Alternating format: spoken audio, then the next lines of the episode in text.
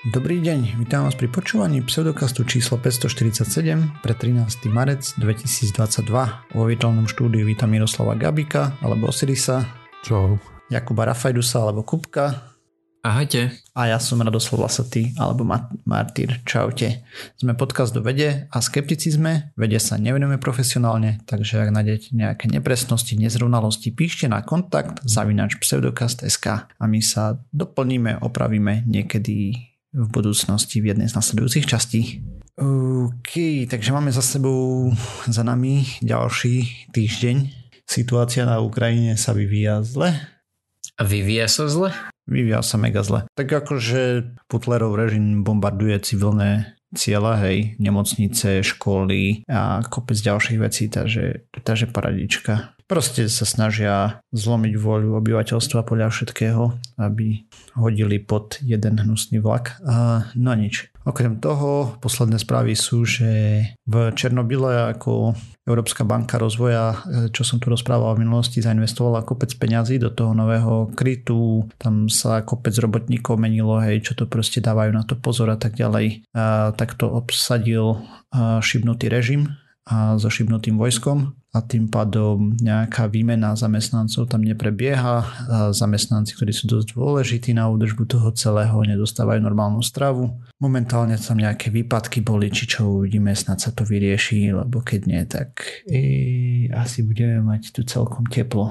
A tým myslím ionizovanie teplo. Jo, a my vieme, že akým spôsobom um, to treba udržiavať. Ja som si myslel, že sa okolo toho postavil sarkofag a vybavené, že sme to prakticky zamurovali. No tam ešte ďalšie bloky idú. No tam je to vybuchnutý reaktor. A, okay. Ale ešte inde máš uskladnené aj vyhorené palivo. Proste z prevádzky. A to musíš tiež chladiť. Tam pod sarkofágom je len ten e, štvrtý reaktor, čo urobil boom. Hej.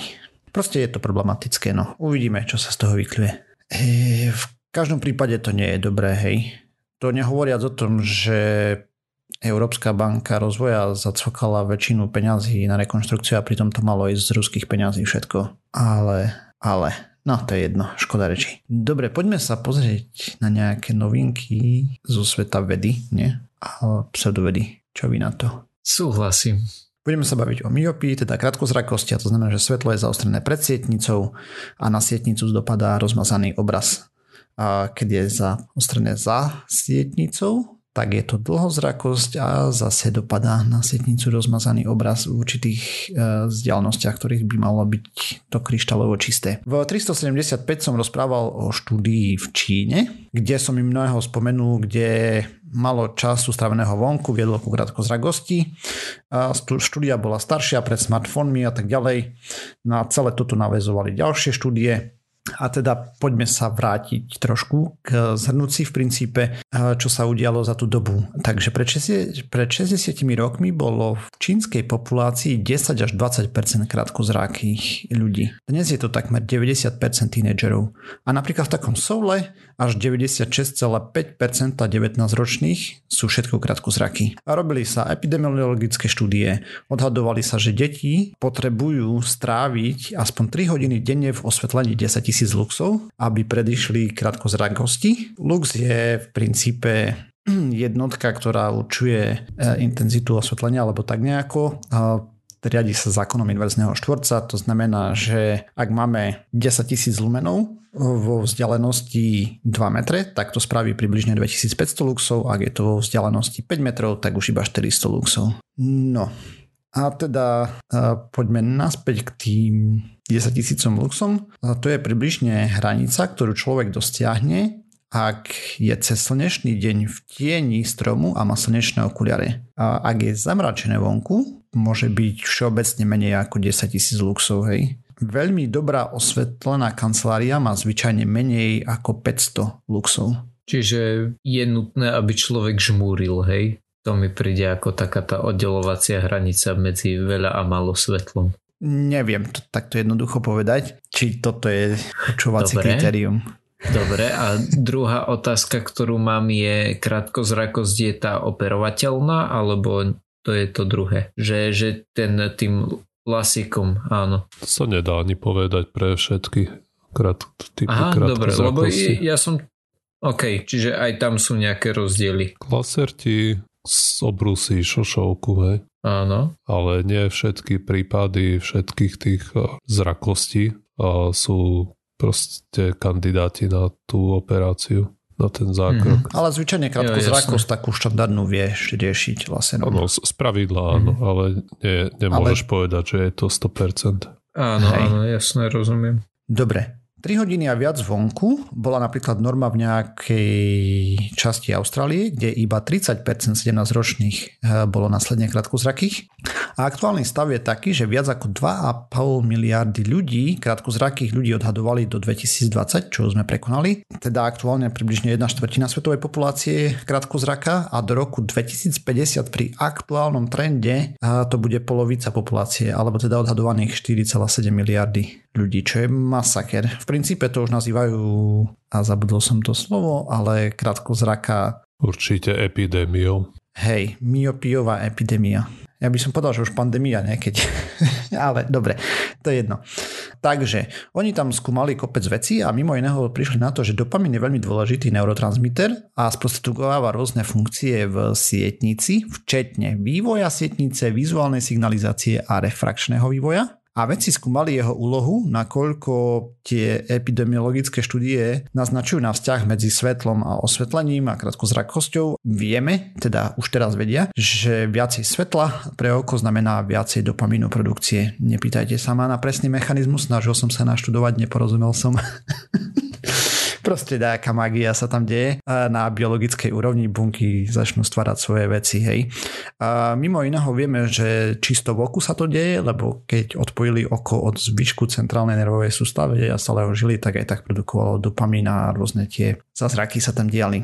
Skúšali to na sliepkách a myšiach a všetko možno to testovali, hej. Nevrobili takéto pokusy na ľuďoch. A aj takéto rôzne zvieratá môžu, mať, môžu byť krátko zraké, hej? Očividne, podľa všetkého. OK. Vyzerá, že ten mechanizmus, ako funguje to oko, je trošku starší Jasne. vývojovo. To není jediný mechanizmus, hej, ktorý za toto môže. Tu treba to, to zdôrazniť dopredu, ešte o tom budem rozprávať, ale tak. No takže vo veku deti sa rodia s krátkými očnými bulvami, teda zo začiatku vidia všetko rozmazané, lebo to svetlo dopadá dozadu a ako rastú, tak sa im tie bulvy naťahujú a vo veľkých 6 rokov majú plus minus správny tvar oka, kedy by mali vidieť fakt ostro kde sa prichádzajúce svetlo vlastne zaostrí presne na sietnici. Potom by tam mali nastať nejaké signály v oku, kde si povie, že narastlo dosť a nerastie ďalej. Ale podľa tých výskumov na zvieratách v princípe pri nedostatku svetla bola menšia produkcia toho dopamínu v oku a to oko rástlo ďalej. A to vidíme aj pri ľuďoch, hej. Proste tá epidémia krátkozrakosti je hlavne kvôli tomu. Aj tá čínska štúdia na to naznačuje, čím ľudia boli častejšie vonku, tým mali menšiu šancu šancu na to, že budú krátkozraky a podobne. A ako som hovoril, vplyva na to viac faktorov. Úplne presný mechanizmus nie je úplne známy, ale oni tam skúšali v oku receptory nejaké D1 a 2 pre dopamin v oku a sietnica má následujúce typy D1R, D2R, D4R a D5R a skúšali to s rôznymi liečivami a podobnými týmito experimentovali kde chceli blokovať nejaký receptor alebo podobne a, a, a takéto veci. Problém je, že liečiva dokážu inhibovať alebo stimulovať celú škálu tých uh, receptorov, nielen tie špecifické D1R a D2R. Hej. Oni tam naznačovali, že existuje nejaký pomer medzi D1R a D2R a určuje, či človek bude mať krátkozrakosť alebo dlhozrakosť a ďaleko zrakosť, dlho zrakosť, to je jedno. Ale už teraz vieme s určitosťou povedať, že ak chce človek čumieť do obrazovky, mal by to robiť vonku, kde je dosť svetla.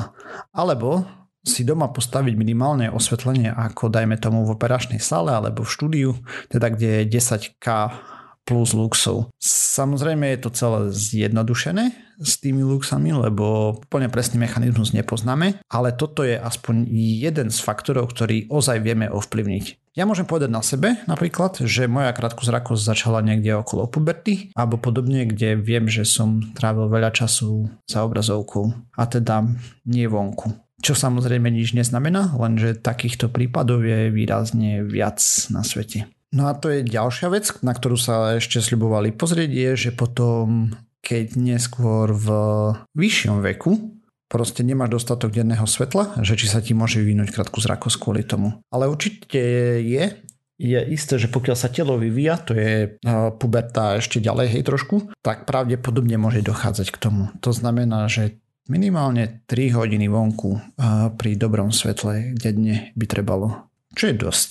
No a len tak na okraj, pri plnom dennom svetle, nie priame slnko, môžeš mať v okolí 10 tisíc až 25 tisíc luxov a priame slnko má 32 tisíc až 100 tisíc luxov. Závisí asi od zemepisnej šírky a tak ďalej. Mm. A celkom vtipná poznámka bola tá v tom, v jednej, viacej tých štúdií som čítal, ale na konci jednej, že pravdepodobne by sa na to mohli dať spraviť nejaké kvapky alebo niečo, ktoré by tomuto zabraňovali, alebo samozrejme, ako som spomínal, že doma si spraviť operačnú sálu alebo niečo podobné osvetlením, ale že to nemá rovnaký nie je to rovnako lakavé ako posielať napríklad deti hrať sa vonku. A čo má kopec ďalších benefitov mimo nielen pre oči, ale pravdepodobne aj to dá sa zvýši nejaká fyzická aktivita. Som si povedal, že ľudia sa budú chodiť hrať vonku na počítači alebo tak.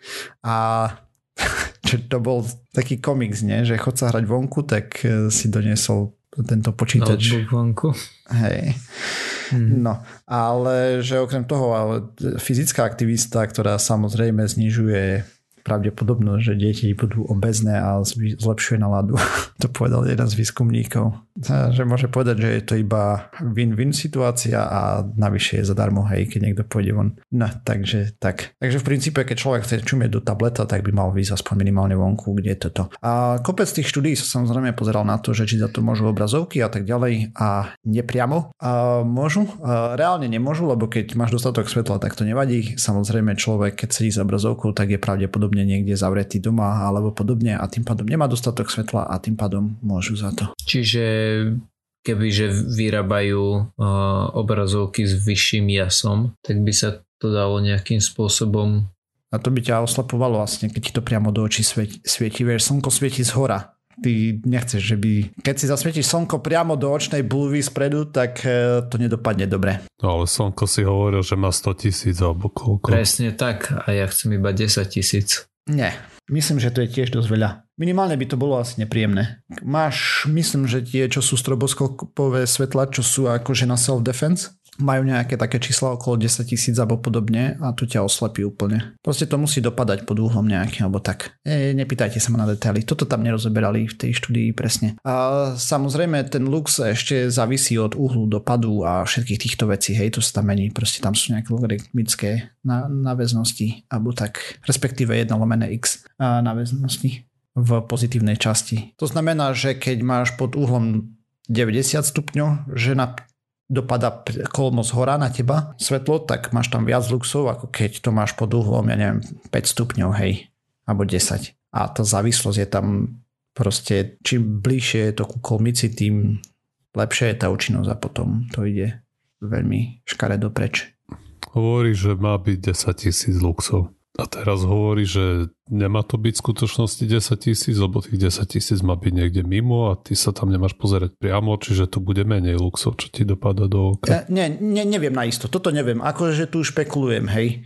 Proste toto štúdii nebolo, proste máš byť v osvetlení, kde je minimálne 10 tisíc, hej. OK, a ja som chcel hovoriť o chobotniciach. Nie asi všetci vieme, ako sa rozmnožujú o tom až tak nechcem hovoriť. Ale potom, hej, keď sa chobotnice spária, tak z pravidla mama naklade niekde vajíčka hej, a potom sa nich sadne ako pekne ako sliepočka. Akurát s tým rozdielom od sliepočky je ten, že už odtiaľ neodíde. A chobotnice sú také tvorie, ktoré sa raz paria a je to dovidenia. Pre samca väčšinou je dovidenia vo forme, že je zožratý a samička jej dovidenia v tom, že si sadne na tie vajíčka, teraz niekoľko týždňov až mesiacov na nich sedí a nepríjma potravu a len ich proste chráni, odhaňa predátorov a keď sa vyliahnu, tak tá samička umiera. A nie sú náhodou práve chobotnice tie, kedy samec si vlastne ako keby kvázi otrhne penis a ten iba pláva a potom nájde samičku, či to si mýlim s nejakým iným tvorom?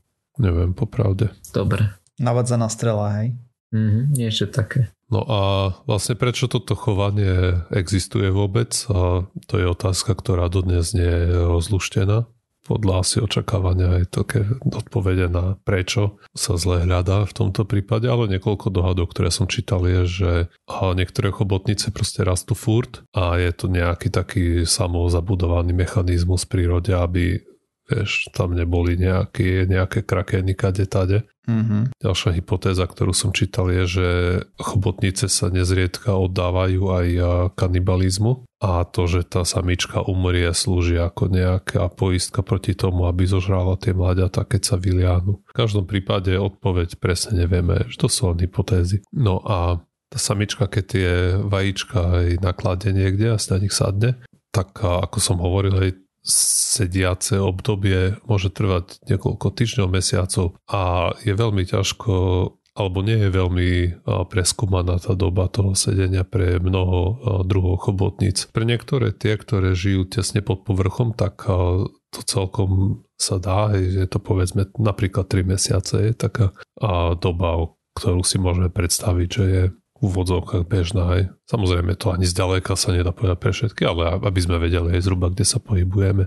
3 mesiace? No, napríklad. Sedí 3 mesiace na tom, hej? Áno, a pomaličky umiera. Och, si bola.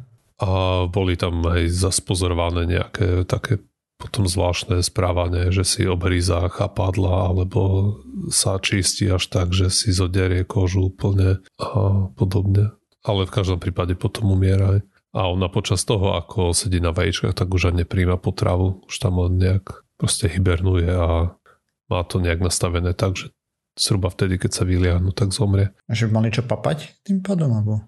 Ja neviem, ako asi, možno. Ne, neviem, ako to je, či sa to aj nelíši druh od druhu. No a najdlhšie zadokumentované zatiaľ to sedenie na vajíčkach bolo 4,5 roka. Čo? No pri chobotnici, ktorá žije aj v hlbších vodách. Alebo to, čo som hovoril, tie 3 mesiace, to sú pre plítke vody relatívne, kde je teplo a tam ten vývoj napreduje relatívne rýchlo. Ale čím ideš hlbšie, tým je tá teplota nižšia a tým ten vývoj tých vajíčok trvá dlhšie a tým pádom sa aj predlžuje potreba toho sedenia na tých vajíčkach. Mm-hmm. Má to tu nevýhodu, je samozrejme, že keď je to povedzme v hĺbke 3 km, tak veľmi zle sa to pozoruje kedy presne uh-huh. sa tam nakladú tie vajíčka, kedy presne, nemôžeš tam pri tom stať, nemôžeš tam nastaviť asi kameru na to non-stop. A to, čo je bolo 4,5 roka, to je najdlhšie a s dôrazom na zadokumentované a liahnutie. A to je preto, že to bolo proste výskumníci sa na, nejakú, na nejakom mieste potopili s ponorkou a potom keď sa tam vrátili o mesiac, tak si všimli chobotnicu, ktorá tam pri tom predchádzajúcom ponore nebola. Takže presnosťou na jeden mesiac a vedia, kedy tam nakladla tie vajíčka. A oni sa tam potom periodicky vracali, lebo to mali relatívne po ruke. Proste vyliahli sa až po 4,5 roku tie vajíčka, vtedy aj tá chobotnica zmizla a oni potom, oni ešte vedeli, že to, sú, to je istá dávka tých vajíčok podľa toho, že pre, premeriavali, sa postupne zväčšovali, že keby boli menšie, tak jasné, že to je dru, druhá, druhý vrch a tú chobotnicu identifikovali podľa nejakých jaziev eh, špecifických, ktoré mala na tých chápadlách. Takže toto aha, sme si celkom istí, že to trvá niekde okolo 4,5 roka v tomto prípade. To je šialený čas. Akože... Aj, a, no a 4,5 roka nič nejedla aj tá chobotnica. Len tam bola. A... Akože tej časti ešte pochopím, ale z akého dôvodu? Ako je možné, že ju nič nezožralo, vieš, že tam ostala? Tak asi ste schovaná. Akú tomu, akú to môže mať e, výhodu. Akože tu pomôž mi nejaká výhoda, ktorá ťa nutí. Takže tie malé prežijú, že sa vyliahnu tým pádom. Asi hej, no. no OK. Evolučná výhoda. Evolučné je to slovičko. Ale len to, že nerozumiem, akú výhodu by mala tá 4,5 ročná pred nejakou ktorá sedí na vajíčkach iba pol roka napríklad. Tak ono tá asi žijú v inej hĺbke. Aj toto možno, keby si zobral do 15 stupňovej vody, tak by to netrvalo 4,5 roka. Mm-hmm. Že tam je tá priama súvislosť. Čím chladnejšia voda, tým eh, dlhšie to trvá. Celý ten vývoj. A správa, teraz sa dostávam konečne správe, o ktorej som chcel hovoriť, a to, že výskumníci našli takú také miesto, kde bolo veľa, alebo relatívne veľa takých iných chobotníček, iného druhu ako táto, o ktorej som teraz hovoril. A nenašiel som slovenský preklad ani česky vlastne. Je to nejaký Mus octopus robustus. A to je chobotnica, ktorú si môžeme predstaviť asi veľkosti grapefruitu. Je taká belasa, fialovo-biela, nejaký taký odtieň, dajme tomu. A našli nejaké miesto, kde ich bola hromada, kde sedeli na vajíčkach a boli v hĺbke 3,2 km pod povrchom mora. A tá voda tam mala teplotu 1,6 stupňa. No a keď si zobrali tie modely, o ktorých som povedzme hovoril, že aká je predpokladaná dĺžka toho sedenia na vajíčkach, tak im vyšlo, že to by mali tam vysedávať na tých vajíčkach takmer 12 rokov. A to je trochu, je to trochu veľa. To je dosť, no. Potom výskumníci tam ešte poslali nejakú, nejakú sondu a oni zistili, že v skutočnosti tam, kde tie chobotnice sedia, tak tam vyvierajú nejaké termálne pramene mm-hmm. a tá mhm. voda je tam v skutočnosti pod tými vajíčkami veľmi teplá. Povedzme, že má 10 stupňov a že tam si proste tie chobotnice to schválne vyberajú. Na základe toho vyrátali, že miesto toho, miesto tých 12 rokov, čo by modely napovedali, že tak dlho by to malo trvať zhruba. A tak vďaka tomu, že si na tých geotermálnych prameňoch, tak to stihnú ten vývoj už za necelých 600 dní, čo je dajme tomu rok a pol, čo je brutálne. 10 krát to skrátili. Mm-hmm. Čiže tu je vlastne, sme sa ju kľúko vrátili na tú odpoveď na tvoju otázku, je, že keď majú na výber, tak si rozhodne vyberajú také podmienky, kde to liahnutie trvá čo najkrátšie. Dnes budem pokračovať v tom prečisťovaní uložených štúdí, ktoré mám. No a prvé vyjadrenie je, že nosenie rúška zvyšuje svalovú aktivitu v okolí očí a zároveň znižuje aktivitu v okolí úst. A Martyr môže ísť prvý. Fú, čo si neviem predstaviť, kvôli čomu by to malo byť. Akože to zvýšenie aktivity okolo očí, ok, ale znižiť okolo úst, keď ti zvýši okolo očí, tak pretože že ústa nevidno a keďže nevidno ústa, tak taká je tam, také je toto to myslenie toho výroku. A ja rozumiem, ako to bolo asi myslené, ale nerozumiem, aký mechanizmus by to mal byť. Že robíš mimiku očami viacej asi a ústami nerobíš aj tým pádom. A... Tak. Fú, čo ja viem. To možno, že by to tak mohlo byť. Na druhej strane by kľudne mohlo byť, že tá slová aktivita pri ústach ti zostáva rovnaká, keďže náš mozog bol dlhšie koncipovaný na to, že tie ústa je vidno, takže tam, že to, to je fikcia.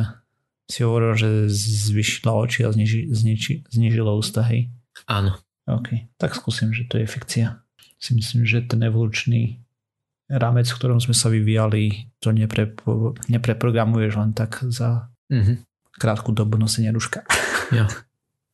A Osiris? Ja som tiež si typoval, že fikcia, že tá aktivita okolo sa ešte zvýši, lebo tam musíš mraviť stále sánkou, nosom. Mm. Máš možno tkanie si to nejak upravovať. Mm. Takže z toho titulu si typnem, že fikcia. Ja. A máte obaja pravdu. Uh, vedci použili EMG, čo je elektromyografia, na meranie svalovej aktivity v tvári u 20 žien a nechali ich robiť nejaké bežné denné aktivity s rúškom a bez rúška. No a špeciálne sa zaujímali o oči a okolie. Tam zaznamenali zvýšenú aktivitu oproti tomu, keď fungovali bez rúšok, ale nezaznamenali to zníženie aktivity v okolí úst, keď mali, keď mali rúška. Dobre, výrok číslo 2. Nedostatok vitamínu D je spojený s ťažším priebehom COVID-19. Hmm, tomu by som asi bol celkom nachylný uveriť. Že nedostatok vitamínu D, tak to napovedá o tom, že sa menej, že si menej vonku na slnku, čo by napovedalo alebo mohlo korelovať s celkovo s horším zdravotným štýlom. Takže takto by som si to vedel vysvetliť, že ten priebeh bude horší na základe takýchto, takejto korelačnej reťaze. Rozumiem. Teoreticky po dnešnej e, téme by sme mohli možno povedať aj to, že krátkozrakí ľudia majú ťažší priebeh, lebo nie sú dosť vonku.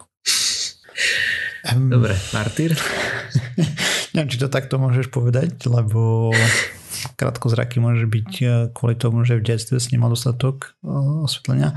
Neviem, ako to vplyvá a, v dospelosti. Hej, tam kopec ďalších príčin krátkozrakosti pravdepodobne môže byť, ale reálne nevieme. Hej, a toto tu sa mi zdá, že D ešte figuruje v nejakých ďalších procesoch pre imunitný systém a podobné veci, takže, takže by som povedal, že vlastne jeho nedostatok nebude nejak e, prospešný pre priebeh mm. ochorenia, takže, takže a vlastne keď ho máš dosť, tak, tak tým pádom, čo si, aký bol výrok, že to je úplne jedno, máš pravdu, áno, ide, ideš správnym smerom, ako aj Osiris. No a e, Videl som štúdie, ktoré sa práve pozerali na to, že ľudia so zníženou hladinou vitamínu D majú väčšiu šancu, že sa nakazia, mm-hmm. ale táto štúdia sa nepozerala na mieru nakazenia sa, ale na to, že či si mal ťažký alebo ľahký priebeh. A výskumníci sa pozreli na veľký izraelský dataset ľudí, s tým, že potrebovali ľudí, ktorí mali testy na množstvo vitamínu D ešte pred pandémiou potom rozdelili ľudí do dvoch skupín. Takí, ktorí mali ťažký a ľahký priebeh. Skupina 1 boli pozitívni s ľahkým priebehom versus negatívny. Skupina 2 boli pozitívni s ťažkým priebehom versus pozitívny s ľahkým priebehom. No a, a ak som správne vyčítal data, tak ľudia s nízkym vitamínom D mali až o 51, vyššiu, 51% vyššiu možnosť, že mali ťažký priebeh Mm, vyššiu oproti... šancu, hej, na ťažké. Áno, áno. No jo, ako všeobecne nedostatok akýchkoľvek vitamínov nie je dobrý pre ľudské telo, hej, a tým pádom ani pre imunitný systém. Ale čedve, čo by povedalo napríklad takéto pozorovanie ohľadom C, B a všetkých ostatných, hej, K napríklad. Mm-hmm. To je pravda, ale to D je v poslednej dobe nejakým, áno, áno, nejakým spôsobom. Tak neviem, či si pamätáte, pár rokov dozadu bol takýto ošial okolo C a brali sa tie extrémne vysoké dávky. Aj to spôsobil ten Nobelový laureát jeden, a už som zabudol, ako sa volá, to on propagoval a bolo to na dobre na drahý moč. No a teraz sa propaguje to dečko, ale aspoň sa nepropagujú, že vysoké dávky, lebo myslím, že tam by to mohlo byť aj nejakým spôsobom nebezpečné, by som si typol. Áno, Dčko je v tuku rozpustné a tým pádom by to bolo veľmi nebezpečné. Dobre, ďalší výrok. Tigre sú oranžové, pretože splývajú s oranžovým slnkom najmä večer pri, pri jeho západe. Uf. Wow. No, kľudne môžeš ísť prvý. Hej. No dobre, tigre sú oranžové Fú, neviem si predstaviť, ako by na toto prišli. Podľa mňa skôr sú také oranžovo hnedé, než oranžové priamo, ale v živote som na život tigra nevidel. No okej, okay, áno a pruhy majú čierne, ak ti to pomôže. Hej, to viem. Musíš povedať RGB kód presne. Tu si medzi informatikmi. Hej. Ostáva to tak, hej, že keď máš oranžovo-čierneho tigra, tak uh, veľmi to nie je dobrá kamufláž, hej, keď sa na neho pozrieš. Mm. Ale keď je všetko tak sfarbené do oranžova pri západe slnka, tak je to trochu lepšia kamufláž. Hej, aj levy sú také do oranžova, ne? Áno, áno. Hm, to je nejaká... Môže to byť lepšia kamufláž pri západe slnka dajme tomu, keď slnko zíde nízko, je do oranžova, tým pádom to spektrum farby aj všetko ostatné do oranžova, dajme tomu, že nelovia pri plnom slnku, lebo sa im to neoplatí energeticky a tým pádom by to kľudne mohlo takto fungovať, takže si typnem, že fakt, ale reálne pff, nemám šajnu. Mm-hmm. A Osiris? O, neviem, kedy zvyknú tigre loviť, ale keď by sme predpokladali, že majú vo zvyku podvečer, keď sú tamto červené zore a tie čierne prúhy by mohli slúžiť ako, ja neviem, trávnatý porast, v ktorom sa zakrádajú, tak, tak si tiež viem predstaviť, že to by mohol byť fakt. Mm, ale nie je. Nachytal som vás konečne. Uh, my ich vidíme oranžových, pretože máme tri druhy tyčiniek v oku. No a jelene a diviaky, čo sú pre tigre typická korisť, sú dichromati a tigra vidia ako zeleno-čierneho. A uh-huh. keď si tú oranžovú zameníš za zelenú, tak naozaj z toho vznikne vynikajúca kamufláž. Obrázky budú, budú mm. v linkoch. A jak vidia okay. zelenú potom ako zelenú? Hej. Neviem. Mali by. Ale tak by som predpokladal, hej, že, že proste vidia menej tých farieb, takže asi hej. Hmm. Aspoň ja tomu tak rozumiem, že keď máš menej tých čapíkov, tak vidíš viacej farieb v jednej farbe. Mm-hmm. Ale reálne tiež... Kto vie, čo si o nás myslia tie, tie krevety, čo ich majú 21 či koľko. Sme krásny, pestrofarebný. Tak, dobre. Ďalší výrok. Čím ľudia viac zarobia, tým sú šťastnejší. Ja si spomínam, že na to sa robilo XY výskumov. V pamäti mi utkvelo akurát to, že to platí po určitú hranicu zárobku, keď sa už nemusíš obávať o žrádlo, strechu nad hlava podobné existenčné nezmysly. A potom už či zarábaš 10 krát viac alebo 100 krát mm-hmm. viac, že tam už ten e, nahlásený subjektívny pocit šťastia, že už e, proste už to bolo jedno. Hej. Či zarábaš za mesiac 5000 eur alebo 50 tisíc eur, že už na už šťastie nestúpal, ale bol dramatický rozdiel, keď si mal 100 eur versus 500 eur. Jasné. Takže neviem, ako mám odpovedať na, tú, na ten výrok. Stačí takto. Dobre. Martyr? Dobre, takže sa hovorí, že za peniaze si šťastie nekúpíš, ale to je pokiaľ viem hlúposť, keďže kopec ľudí, ktorí sú bohatší, si fakt nekupuje šťastie za peniaze, ale sú spôsoby, ktorým sa dá tá kvalita života a tak ďalej e, výrazne zvýšiť a tým pádom videl som rôzne štúdie na túto tému, musím povedať. A neviem teraz, ktorú myslíš ty, ale dajme tomu, že za viac peňazí vieš byť šťastnejší. Mm-hmm. Ja som vás chcel nachytať a, a teda presne som sa chytil toho, čo hovoril Osiris, že čo ukazovali minulé štúdie je, že počet šťastia za peniaze končí pri platoch okolo 75 tisíc dolárov e, ročne pre USA. Nová štúdia ale ukazuje, že ani to nie je pravda a čím je človek bohatší, tým je šťastnejší, že, že možno sa tá krivka nejakým spôsobom mení, ale že stále stúpa, že stále je tam tá závislosť, že čím viac peňazí, tým viac šťastia. Ja som vyslovene videl dávnejšie nejaké štúdie, kde sa pozerali na to, že tí ľudia, ktorí zarábajú viacej, že dosť veľa z nich si práve, že za to kupuje eh, anglický výraz bol misery a mm-hmm. biedu. akože, nie, ako, nie, že biedu, Mizériu. Ale... Utrpenie.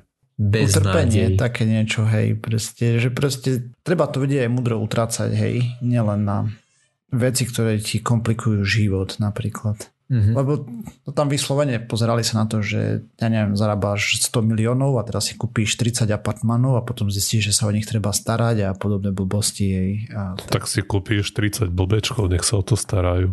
Hej, ale to zase potom to musíš kúpiť niekoho, kto to bude manažovať a proste takéto. Tak si kúpiš jedného šéf blbečka.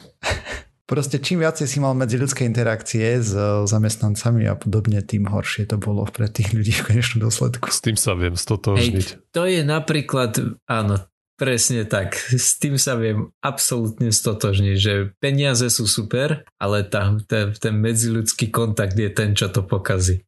Možno, možno práve preto sú šťastnejší, že čím si môžeš dovoliť, čím menej ľudské interakcie, že preto si sú šťastnejší. Okay. Musíš chodiť do pracovného kolektívu ako Dilino. Mm. Dokážeš si zaplatiť niekoho, kto to bude riešiť za teba. Závisí od toho, aký máš kolektív. Z veľkej časti, vieš, akých mm. máš priateľov a podobne. Ah, no. Yeah. Dobre, ďalší výrok. Zelené svetlo odpudzuje žraloky. Jesus. To si neviem predstaviť, ako by to mohlo fungovať. Ale ty poviem, zase to bude niečo s tými čapíkmi, nie? Abo tak, a teraz si to vymyslel pre zmenu. Prečo by to malo byť? To vie. Žraloky vidia vôbec farebne? Asi hej, ne? To pravdu povedia ti neviem povedať tak, takúto informáciu. Vo veľkých hĺbkach proste nevidíš aj tak, hej. A to... to asi hej, ale žraloky asi nie sú až takto veľmi uh, hlbokomorské tvory, by som Závisí povedal. od toho, že ktoré sú. E, tie najväčšie tam, čo v tých púšťach žijú. Som videl dokument. Tam určite není žiadne svetlo takže by mohlo proste zbadáš svetlo a sa zľakne. Mm. A zelené možno, že má akurát takú špecifickú vlnovú dĺžku, že mu extra vadí na tie oči. Takže ďalší fakt, akože normálne úplne hlúpe zdôvodnenie. A ja, Ej, dám, Osiris? ja dám, že fikcia. Možno, aby som, moja prvá Mhm. vec, čo ma napadla, bola, že zelené svetlo ani nevidia. Ja som si toto trošičku pokrútil, ten, ten výrok, ale v zásade ostáva stáť, aj, že je pravdivý. S tým, že štúdia sa pozerala na zelené letky pripnuté na siete, že uh, boli, rybári častokrát chytajú takým spôsobom, že za sebou ťahajú sieť, ono sa to aj nejak špeciálne volá Uh-huh. ja si nespomeniem ako. Že proste ťahajú za sebou sieť a kľudne ju môžu ťahať niekoľko hodín, niekoľko dní za sebou. No a vedci spravili takú vec, že pripli na okraje tejto siete zelené ledky, ktoré svietili. No a tie mali za následok, že sa potom omylom chytilo až o 95% menej žralokov a aj rají a, a, a o 51% menej korytnačiek. A celkovo bolo takýchto nechcene chytených rýb až o 63% menej. Nevieme prečo, akože aký je tam ten, ten, tá funkcia toho, ako to funguje, ale z nejakého dôvodu, keď dáš zelené letky na sieť, tak eh, budeš chytať menej žralokov ako rytnačiek. A pri inofarebných letkách to nepozorovali, aj? To som to, to neviem, či to vôbec skúšali s inofarebnými letkami. Ja si Mhm. myslím, že oni mali nejakú, nejaký konkrétny dôvod, prečo používali zelené, ale OK. nepamätám si prečo. Dobre. A posledný výrok. Počet prvoočkovaných sa štvornásobne zvýšil po oznámení, že alkohol a marihuana sa bude predávať iba pre očkovaných. Osiris. V USA predpokladám nejakom štáte. V Kanade. V Kanade dokonca. V Montreali dokonca. OK, no poviem, že fakt. A Osiris. Teda a Martyr. Martin, štvornásobne vravíš, hej, počet prvú Mhm. očkovaných ciba, to sa Mhm. mi... Ako, viem si predstaviť, že to bude veľká motivácia pre určitú skupinu obyvateľstva, ale že by to štvornásobne zvýšilo očkovanosť. Ale zase alkohol a tak. A nech je to fakt. A je to fakt. Z 1500 denne na viac ako 6000 denne. Otázka je, že na ako dlho, hej, že a, a, ako dlho trval tento, tento nárast, Ten boom, ale hej. minimálne krátkodobo z 1500 denne na viac ako 6000 denne. A keď sa nebolo to v Montreale, je to, že Montreal News a bolo to v Quebecu. Mm. Ale nie.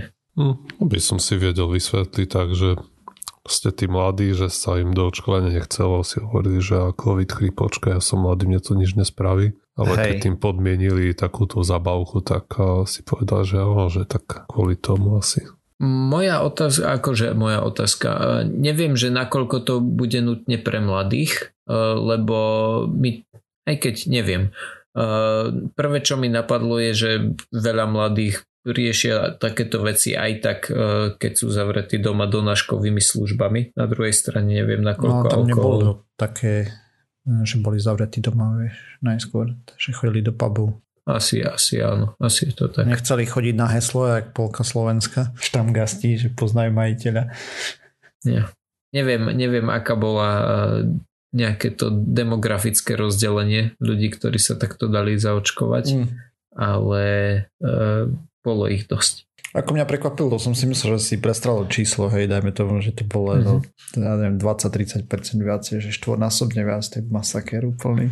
Štvornásobne, akože je to masaker aj v tých absolútnych číslach, že z 1500 na 6000 je to dosť. Na druhej strane je to na úrovni mesta, hej, nie je to na úrovni napríklad štátu. Hej, hej.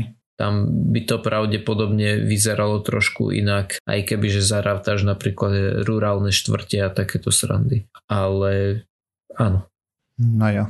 Dobre, takže tým pádom sme sa dopracovali na záver tejto časti pseudokastu. Ďalšia časť znova o týždeň. Nájsť nás môžete na pseudokast.sk, kde nájdete zdroje, ktoré sme používali. Okrem toho nám môžete písať na kontakt za náš pseudokast.sk. Sme na sociálnych sieťach, Facebooku, Twitteri, na iTunes, na Spotify a všetkých možných a nemožných podcastových agregátoch. Ak nás chcete podporiť, lajkujte, zdieľajte, príďte nás pozdraviť na Discord, pokecáme, alebo nám môžete poslať aj 2% zdania, ak nemáte komu inému. Ďakujeme, čaute.